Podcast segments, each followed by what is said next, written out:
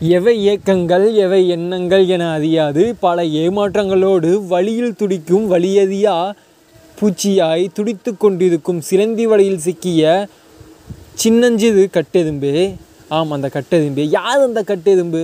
Hi hello welcome and வணக்கம். நான் உங்கள் நண்பனுக்கு நண்பன் அஜய் நண்பன். என்னடா இது புதுசாக ஏதோ ட்ரை பண்ணுறேன்னு கேட்டால் ஆமாம் நம்ம எல்லாருமே ஏதோ ரீசனுக்காக அப்போல்லாம் வேணவே வேணாம். சிம்பிளாக சொல்ல போனால் என்னதான் நமக்கு ஒரு விஷயம் பிடிக்கல அப்படின்னாலும் அந்த விஷயத்தை நம்ம பழக ஆரம்பிச்சிட்டோம்னா அதை சுற்றி இருக்க விஷயங்கள் நம்மளை வந்து அட்ராக்ட் பண்ணியிருக்கோம்.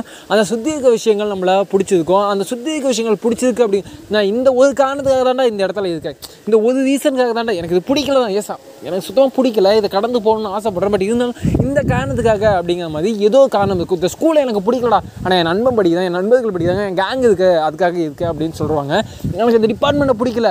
பட் இவங்களை பிடிச்சிருக்கு. அதனால் இந்த டிபார்ட்மெண்ட்டை நான் வந்து காலேஜ் சூஸ் பண்ணேன். எனக்கு இந்த இடத்துல வேலை செய்யறது பிடிக்கல. பட் இந்த காரணங்களால் இந்த இடத்துல ஒர்க் பண்ணால் நான் ஃப்யூச்சர் இருக்குது அப்படிங்கிறனால இந்த ஒர்க் நான் செஞ்சிட்ருக்கேன் அப்படிங்கிற மாதிரி ஏதோ காரணங்களால் அந்த இடத்தையோ அதை சார்ந்து அந்த இடத்த நமக்கு பிடிச்சிருக்காது நம்ம செய்யக்கூடிய விஷயம் நமக்கு பிடிச்சிருக்காது. ஆனால் அதை சார்ந்து இருக்க விஷயங்கள் நமக்கு பிடிக்க ஆரம்பிச்சிச்சுன்னு வைங்களேன்.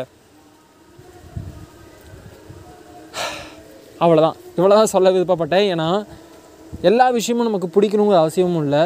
எல்லா விஷயமும் நமக்கு பிடிக்காம இருக்கணுங்கிற அவசியமும் இல்லை.